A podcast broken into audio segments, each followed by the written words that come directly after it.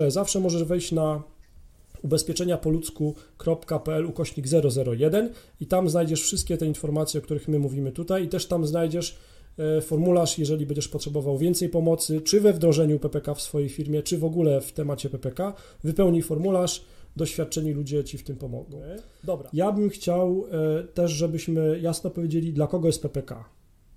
PPK jest dla osoby zatrudnionej, bo tutaj ciekawa rzecz jest taka, że ustawa posługuje się takim terminem osoba zatrudniona. Mhm. To jest najprościej mówiąc os wszystkie osoby na umowę o pracę, wszystkie osoby na umowę zlecenie, które są ozusowane.